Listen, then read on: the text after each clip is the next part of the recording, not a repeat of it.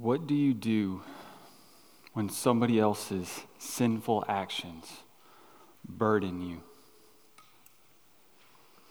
What do you do when someone else decides that you are going to be the victim of their sin? What do you do when you don't get a vote with how you are going to be treated? And as a result of that, you are left with a burden to bear. But burden is too light of a word, it affects you. It causes pain, anxiety, and maybe even what you would call depression.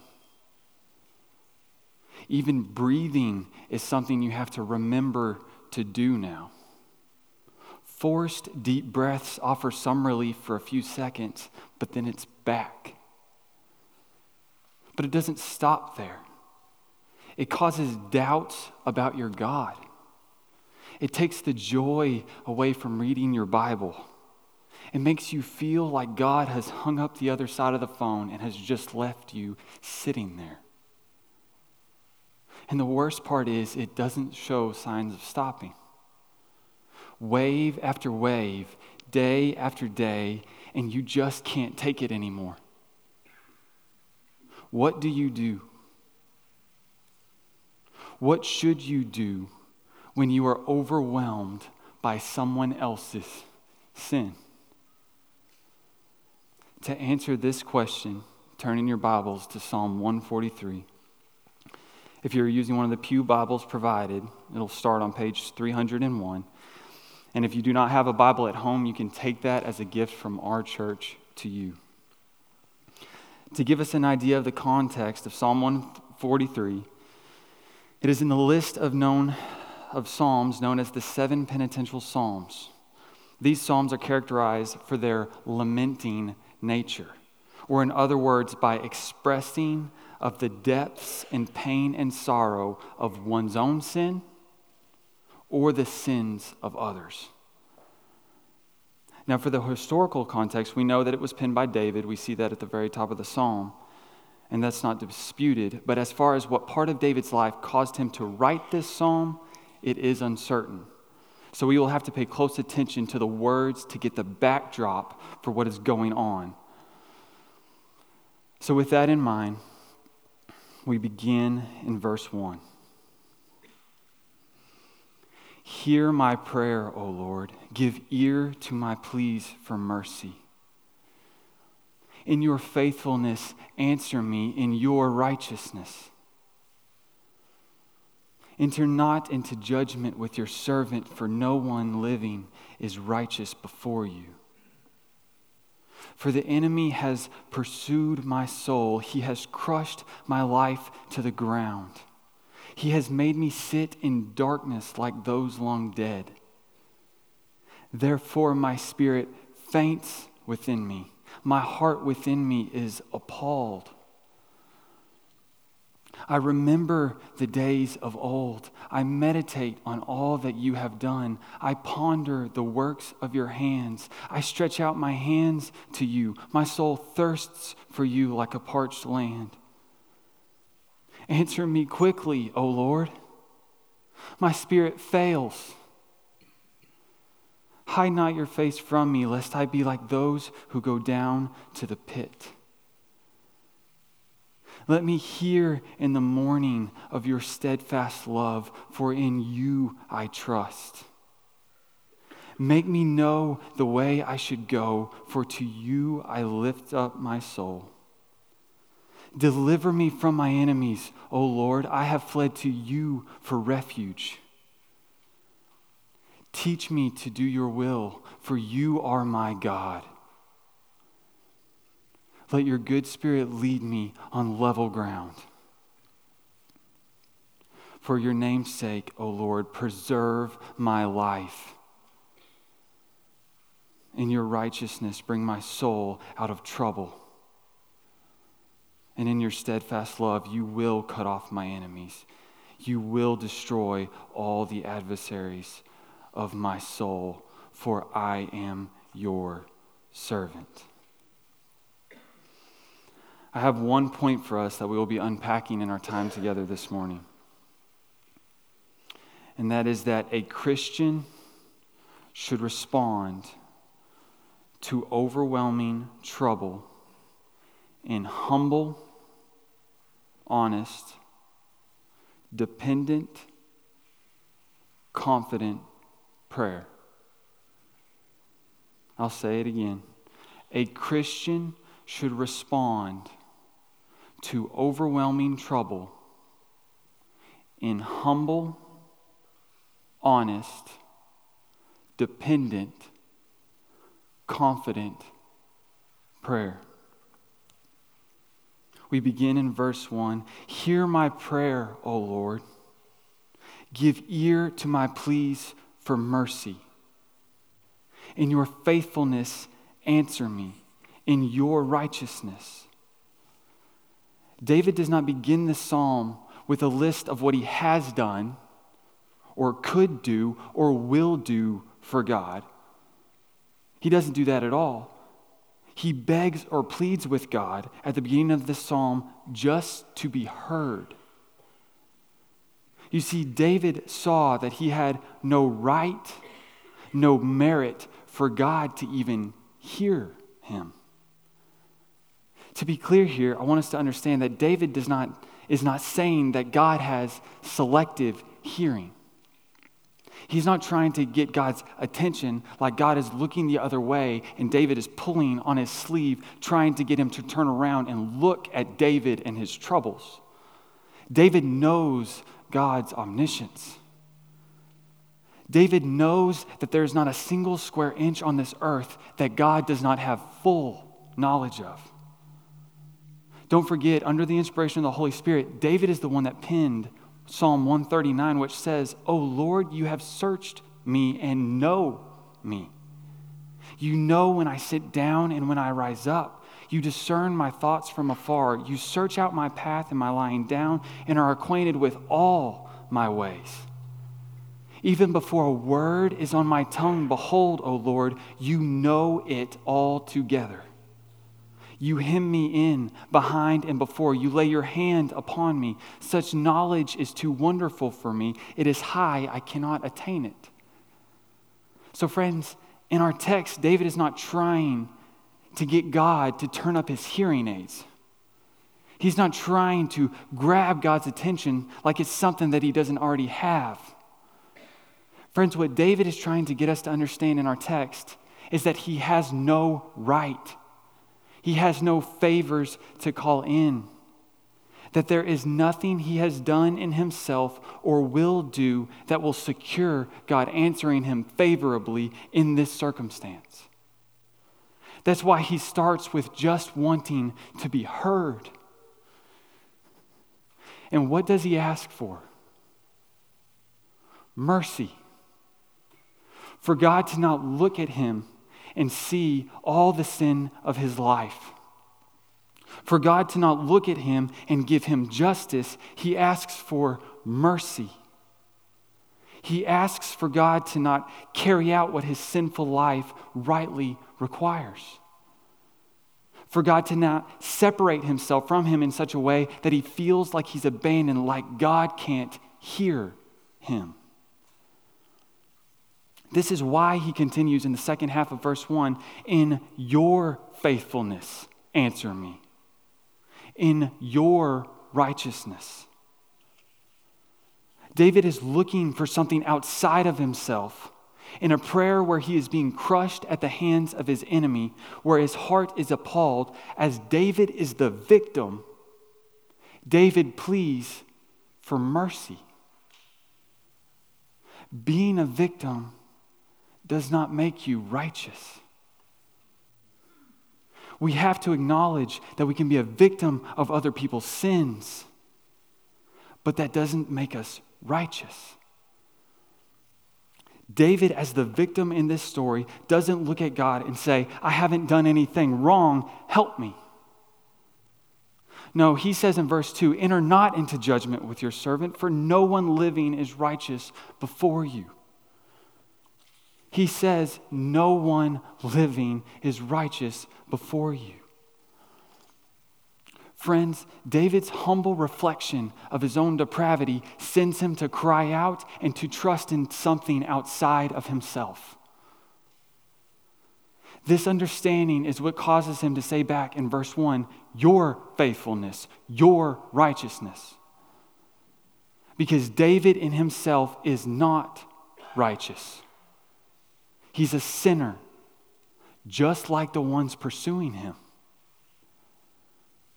So his plea or the grounds for God hearing him and answering him is not because of who he is, it's in spite of who he is. His trust is in God's faithfulness, in God's righteousness. And because God is faithful, he will show himself as the trustworthy, covenant keeping God that he is. Friends, isn't this what we heard from Jansen's sermon last week? Not because David was wrong like the Pharisee, but because David models a heart that is like the tax collector that beats his chest and says, Be merciful to me, a sinner.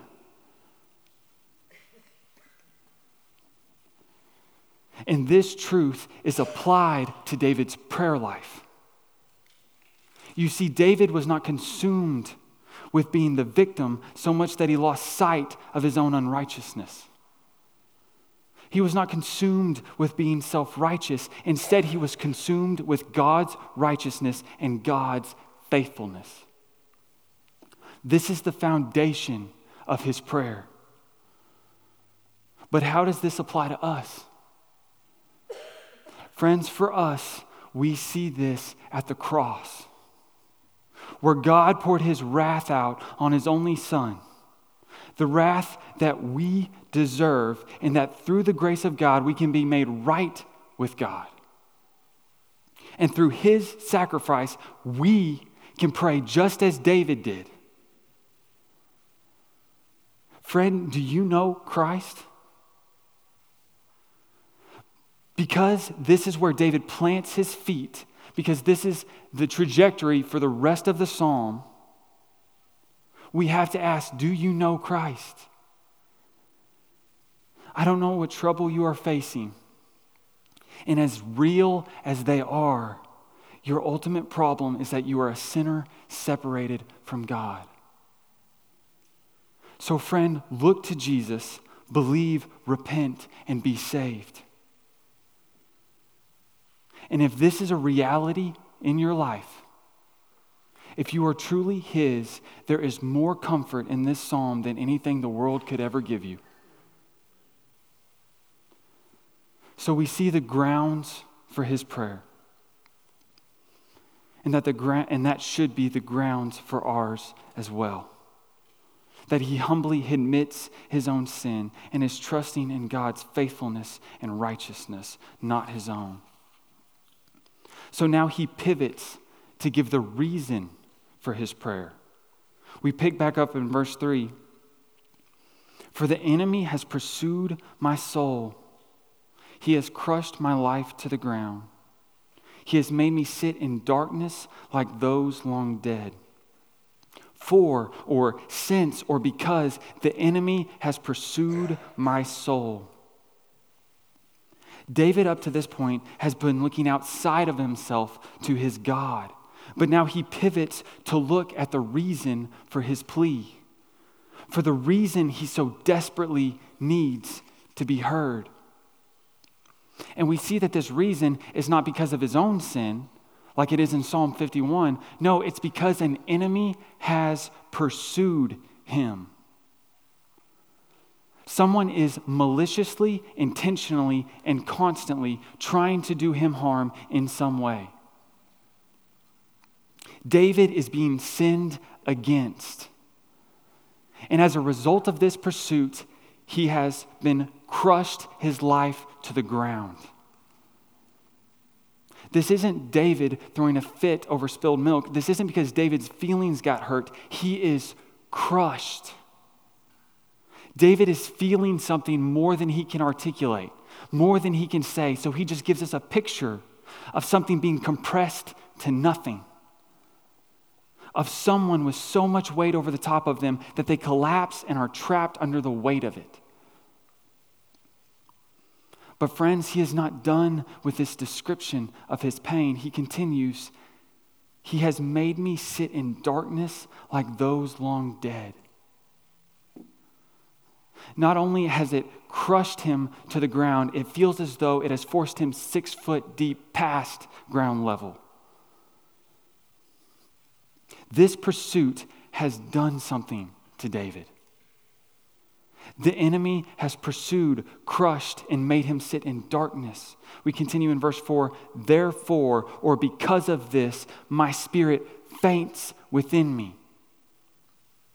My heart within me is appalled. My spirit faints.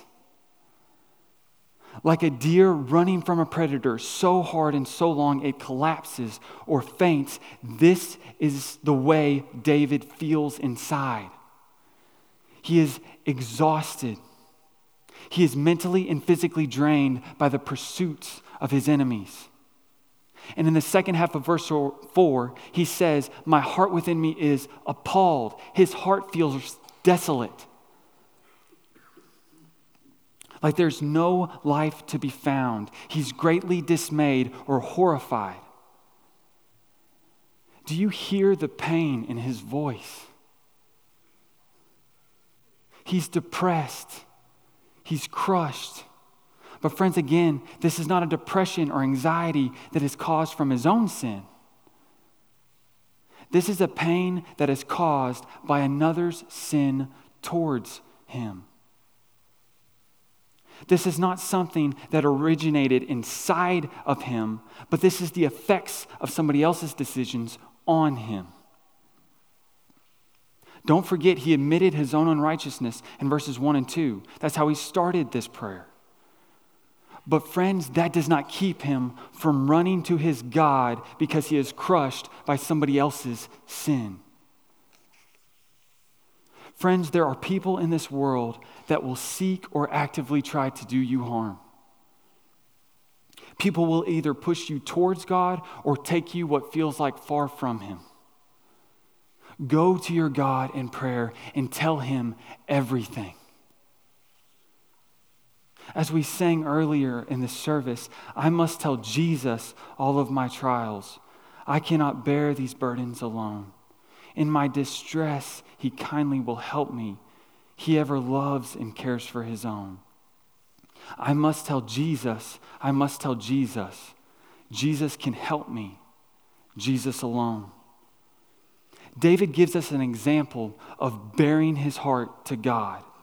David doesn't cover anything up, he doesn't hide anything. David chooses to tell him everything. David doesn't say, I know this theologically, so therefore I shouldn't be struggling in this way. No, David comes to his God and says, I can't breathe. He comes to his God and says, I can't take this anymore. I'm crushed. I'm depressed. I'm in a place as dark as death itself. God, help me. You might be asking, but Jackson, you read earlier in Psalm 139 that he knows when I sit. He knows when I rise up. He discerns our thoughts from afar. Why should I tell him all these things? Why should I tell a all-knowing God everything? He knows what's going on better than I do. Well, friend, we do not tell God things for his benefit. We are not God's eyes and ears on this earth. Our God is far too big to need anything from us. So, friend, we tell God not for his benefit, but for ours. We tell him for his glory and our good. Our shoulders can only take so much weight. So give it to the one who never grows weary. Friends, be anxious for nothing, but everything in prayer in supplication with thanksgiving, let your request be made known to him. Tell him everything. Just as David honestly tells God everything. This desperation that David is feeling This oppression that he is feeling at the hands of his enemy causes him to do something else, though. It causes him to pray. That's what this whole psalm is. It's a prayer, but it causes David to reflect on what God has done in the past. We continue in verse 5. I remember the days of old. I meditate on all that you have done. I ponder the works of your hands. So, friend, in the midst of being pursued, crushed, and in darkness, with everything that is in him fainting and being desolate, with David being out in the middle of an ocean of sorrows and grief and troubles and pain, what does he do? What causes him to just keep treading water? What is the fuel he puts on his fire that is almost completely out? He remembers, he meditates, and he ponders on what God has already done. His mind was consumed with what God had done. He remembers all that God has done with the people of Israel. He meditates on God's provision in the past for his people. And he looks around him to the beauty and wonder of all that God has made. David takes his eyes off of his enemy, off of his feelings and pain, and he puts them back on God and his proven faithfulness. A big God is the only thing that can truly comfort a broken man. There are many ways to numb a man's troubles, but knowing and remembering and trusting God is the only thing that will truly help him. Friend, with this in mind, though, there comes a responsibility on us. As Jonathan Edwards says, men will trust in God no further than they know him. So, friend, are you crushed? Go to the scriptures. Saturate your mind with all that God has done. And there you will find more than enough reason to trust Him and find comfort for your soul. Friend, remember, meditate, and ponder do not let your feelings draw you away from your Bible. Let your feelings push you towards your Bible. But this knowledge of what God has done doesn't only help David with the problem, but it shows him where he should go with his problem. David saw that even this knowledge was a means to an end, not an end in itself. David remembers and meditates and ponders, and it drives him to the object of his meditation. He continues in verse 6 I stretch out my hands to you. My soul thirsts for you like a parched land. You see, remembering, meditating, and pondering on what God had done makes David yearn even more for him. He can't help but reach for him. David again gets brutally honest about where he is mentally and emotionally. He knows what the things that he has remembered should do in him, but he admits it doesn't feel any of it. My soul thirsts for you like a parched land. He wants his God to be close, to quench his thirst, so that he can feel joy, peace, and comfort. So he reaches for him. As the young boy reaches for his dad, wanting just to be held and feel the security found in his father's arms, this is how David is reaching for his God. Friend, is this where you are at this morning? You have read in your Bible of a peace that surpasses all understanding of an inexpressible joy, of a comfort that words cannot fully express, but you don't feel it. Oh, friend, reach to your God. It is wrong for our feelings to stir up disbelief, but it is right for them to drive you to the God who can truly give you joy, peace, and comfort.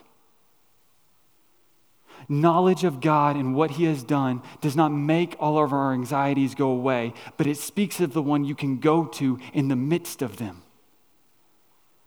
It shows us the one we should run to. It shows us that we should come to Him and ask Him for whatever it is that we need. We read on in verse 7 Answer me quickly, O Lord. My spirit fails. Hide not your face from me, lest I be like those who go down to the pit. David might as well be saying, I can't take it anymore. God, hurry. I'm reaching. All that David has been saying up till now boils over in his heart to an exclamation Answer me quickly, O Lord. My spirit fails. David is at the end of himself. He's past the end of himself. There is no other hope for David. There is nothing in himself to dig deeper into. If God does not answer him, if God hides his face from him, if God does not come near to him, he will perish. So David is crushed. He's anxious, exhausted, and depressed from the sins of his enemy. He doesn't feel the comfort or the nearness of his God. He's at the end of himself. And what does he do? Does he wait for a brighter day before he comes to God? No. He goes to his God and asks him to make a brighter day. Even though David feels far from his God, he goes to him and depends on him to change what is crushing him, to revive his soul. In verse 8, let me hear in the morning of your steadfast love, for in you I trust. David is so troubled, he feels as though he has grown deaf to his God. He cannot hear anymore. All he hears is the pain, the anxiety, the troubles. His troubles have turned into cotton in his ears, and he feels as though his God is silent. So he pleads, he begs, let me hear you in the morning. God, as soon as possible, give me relief. Give me relief from my enemies. Give me relief from seeing you as far away. But, friends, why does David plead with God in this way? If David is overwhelmed, full of anxiety, full of pain, his enemy seems to be winning. And he feels as though God is far away. Why does David go to him in prayer? because he trusts him. He says, For in you I trust. When everything around David seemed darker than night, he trusted his God. When his feelings weren't there, when everything around him was falling apart, he trusted God. Friend, what do you trust in?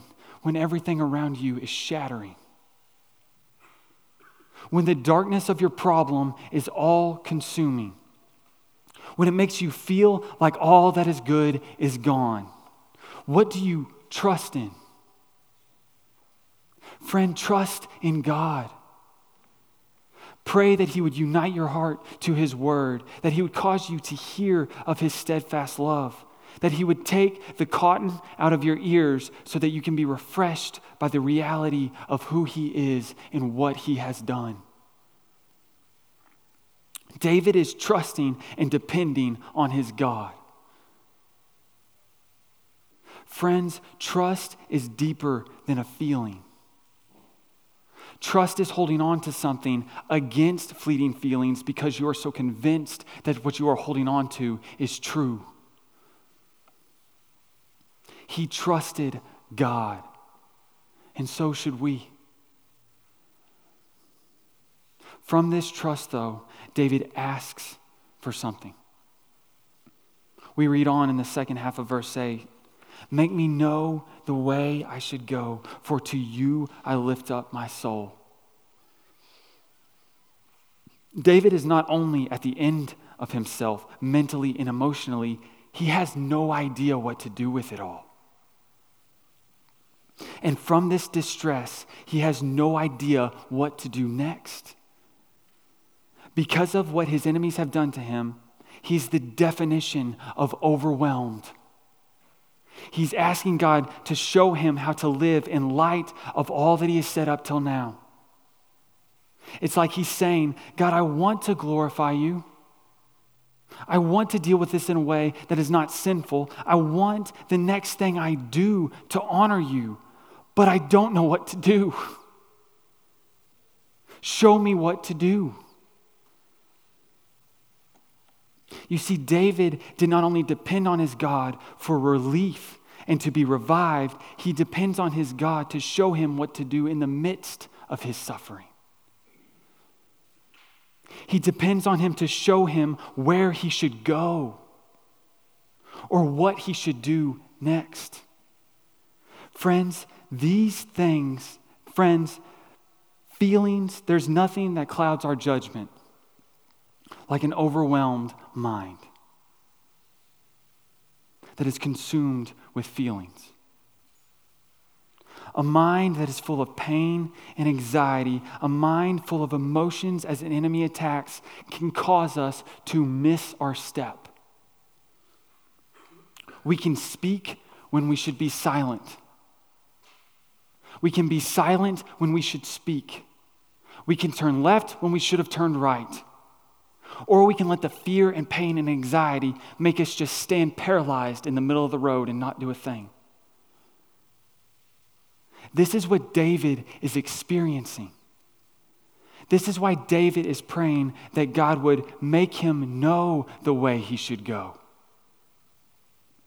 David is again depending on something outside of himself. This is why he says, For to you I lift up my soul. He's saying, I'm depending on you. You're all I have. I'm asking you. I'm not going anywhere else. So, friend, if this is where you're at this morning, depend on God. Pray and ask God for wisdom we should learn from David's example and not only acknowledge that we don't know what to do, but specifically ask God for the wisdom that we need. James 1 5 says, If any of you lacks wisdom, let him ask God, who gives generously to all without reproach, and it will be given him. So, friend, if sorrow and anxiety has clouded your mind, go to God and ask Him to show you the way you should go. But, friend, I would encourage you do this with others. Set up a time to meet with one of our elders or maybe a member that you have seen that they're proven wisdom of God's word. Sit with them, then pray together with them that God would give you both wisdom. But then go to your Bible with them and see what God has already said and how this might apply to whatever difficulty you might be facing. Friends, pray for wisdom. Then, believing that He will give it, seek it. But David was not so consumed with how he should deal with his suffering or with how he should walk in it, that he did not ask God to be delivered from it. He continues in verse 9 Deliver me from my enemies, O Lord. I have fled to you for refuge. It's almost as if, as he's recounting all the things that he does not know how to deal with, the things that he does not know what to do with, it drives him to another exclamation Deliver me from my enemies, O Lord. Make it stop. Make them stop. Rescue me. Deliver me. I can't take it anymore. David is asking, he's pleading that this nightmare would end. He has shifted from how he should deal with it to that God would remove him from it altogether, that God would deliver him. David, from verse 5, knows what God is capable of. David has remembered what God has done throughout the history of the people of Israel in his own life. David has meditated on all that God did there in the past, the miracles he has worked, the times God has supernaturally delivered them when all hope seemed lost. David has pondered on the works of his hand. David looks at all that, he has God, all that his God has created, at all that he has spoken into existence. He's looked at the mountains and the valleys the oceans and the sky and all that is in them. And David runs back to his big God. And David humbly, honestly, dependently asks that God would deliver him. And he says, I have fled to you for refuge. David knows that is safer with his God than inside any of the strongest fortresses he could run into. David will not run to a man. David will not run to money. David will not run to an army. He runs to his God to cover him, to protect him. But, friends, what I want to remind us is that we have no reason to believe that anything has changed yet. That's why David is still asking to be delivered. David's soul still thirsts for his God from verse 6. He is still crushed from verse 3. And it's as though through his tears, he says, Where else would I go? Friends, once you have tasted and seen that the Lord is good, there is no substitute. So David runs to his God against all emotions. He asks, pleads that God would deliver him. And friend, there is no desperate plea that our Father does not hear. So, friend, go to your God and ask for your deliverance. Flee to Him, depend on Him. Tell other members to join with you in this prayer. Where else would we turn? After this cry, David does not stop. He continues in verse 10 Teach me to do your will, for you are my God. Let your good spirit lead me on level ground. David is emphasizing He's double clicking on what he has said back in the second half of verse 8 Make me know the way I should go. David says again, Teach me to do your will. David is saying that he needs something that he does not have. That David needs knowledge. He needs to be shown how to do God's will. He needs God to show him how to not sin in the midst of his suffering in the midst of this pursuit of his enemies that has made him feel as though he was far away from his God. He needs God to show him how to not sin. Friends, it is far easier to repay evil for evil. It is far easier to let your mind fester and hold on to what others have done to you. It is easy to meditate on all the wrongs you have experienced at the hands of others. It is easy to sin as others sin against you. But we need God to teach us how to do His will.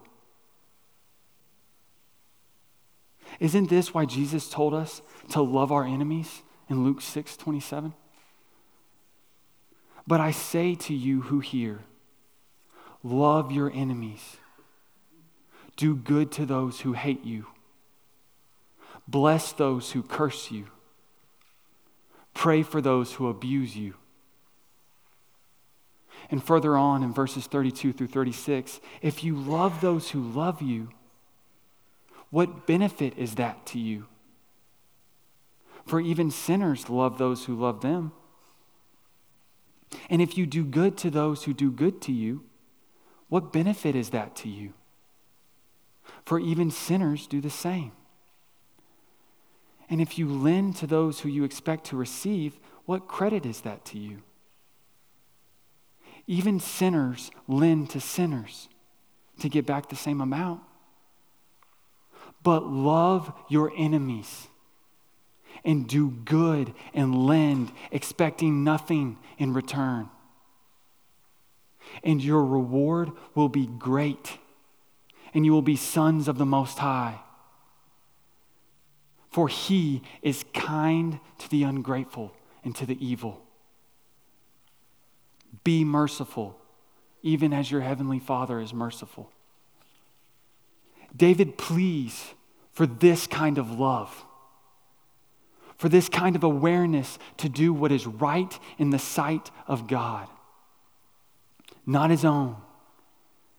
David pleads for God to show him the way he should go on level ground so that David does not take the mountain range of his own sin.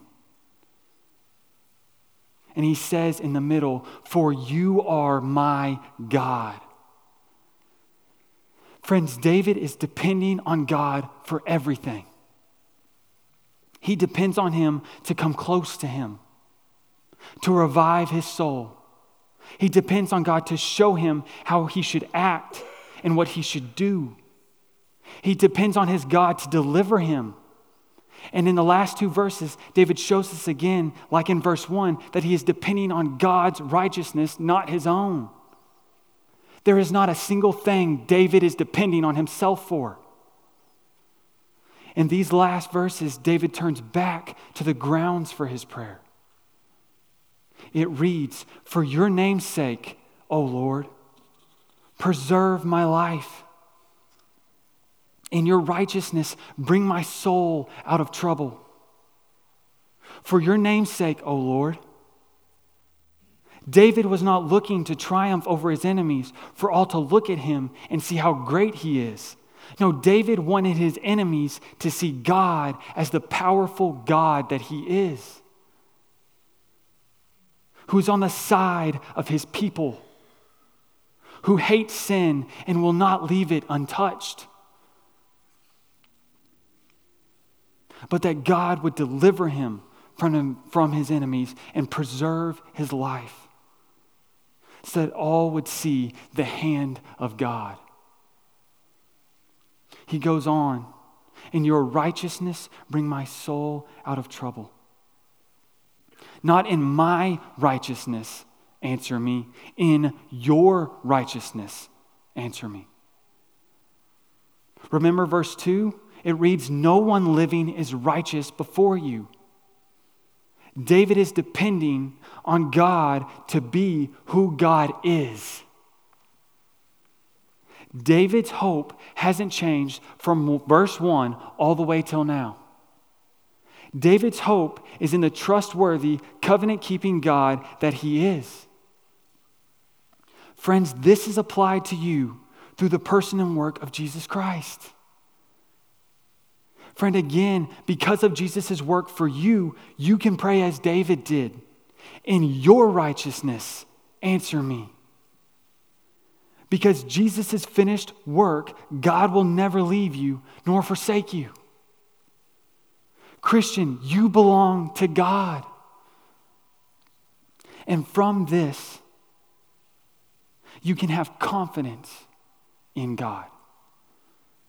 David continues in verse 12, not with pleading, but with statements. He says, And in your steadfast love, you will cut off my enemies. You will destroy all the adversaries of my soul, for I am your servant. Do you hear the confidence in his voice? David is confident the Lord will do exactly what he said he would do because David is God's servant, because he belongs to God. But, friends, what we have to understand from this psalm is that it was written at a specific point in redemptive history. And God has made promises to David and to the people of Israel that do not specifically directly transfer over to us. So, how should you and I read this verse? We should read it that God will strike down anyone that opposes us. In fact, we read in 2 Timothy indeed, all who desire to live a godly life in, Jesus, in Christ Jesus will be persecuted. God told us we will suffer. He doesn't say he's going to smite every single one that does it to us. So then, what comfort is there in this last verse for us? What do we confidently say? Friends, there is judgment day coming that no sin will be left unaccounted for. We can confidently say that God uses all things together for good to those who are called according to his purpose. We can confidently say that God hears every prayer. And we can say that because of Christ, he who began a good work will bring, bring it to completion. So, friends, your enemy might never fall in your eyesight. But it is a fearful thing to fall into the hands of a living God on Judgment Day.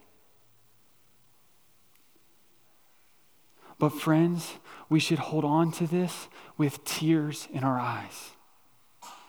Because without God, without Jesus Christ, there would be no difference in us. Oh, what confidence we have in Christ. So, friend, are you crushed this morning? Is there an enemy that is pursuing you? Does your soul thirst for God? Are you about to collapse? Do you need your God to answer you quickly? Do you need to be delivered? Then go to Him in humble, honest, dependent, confident prayer. Let's pray.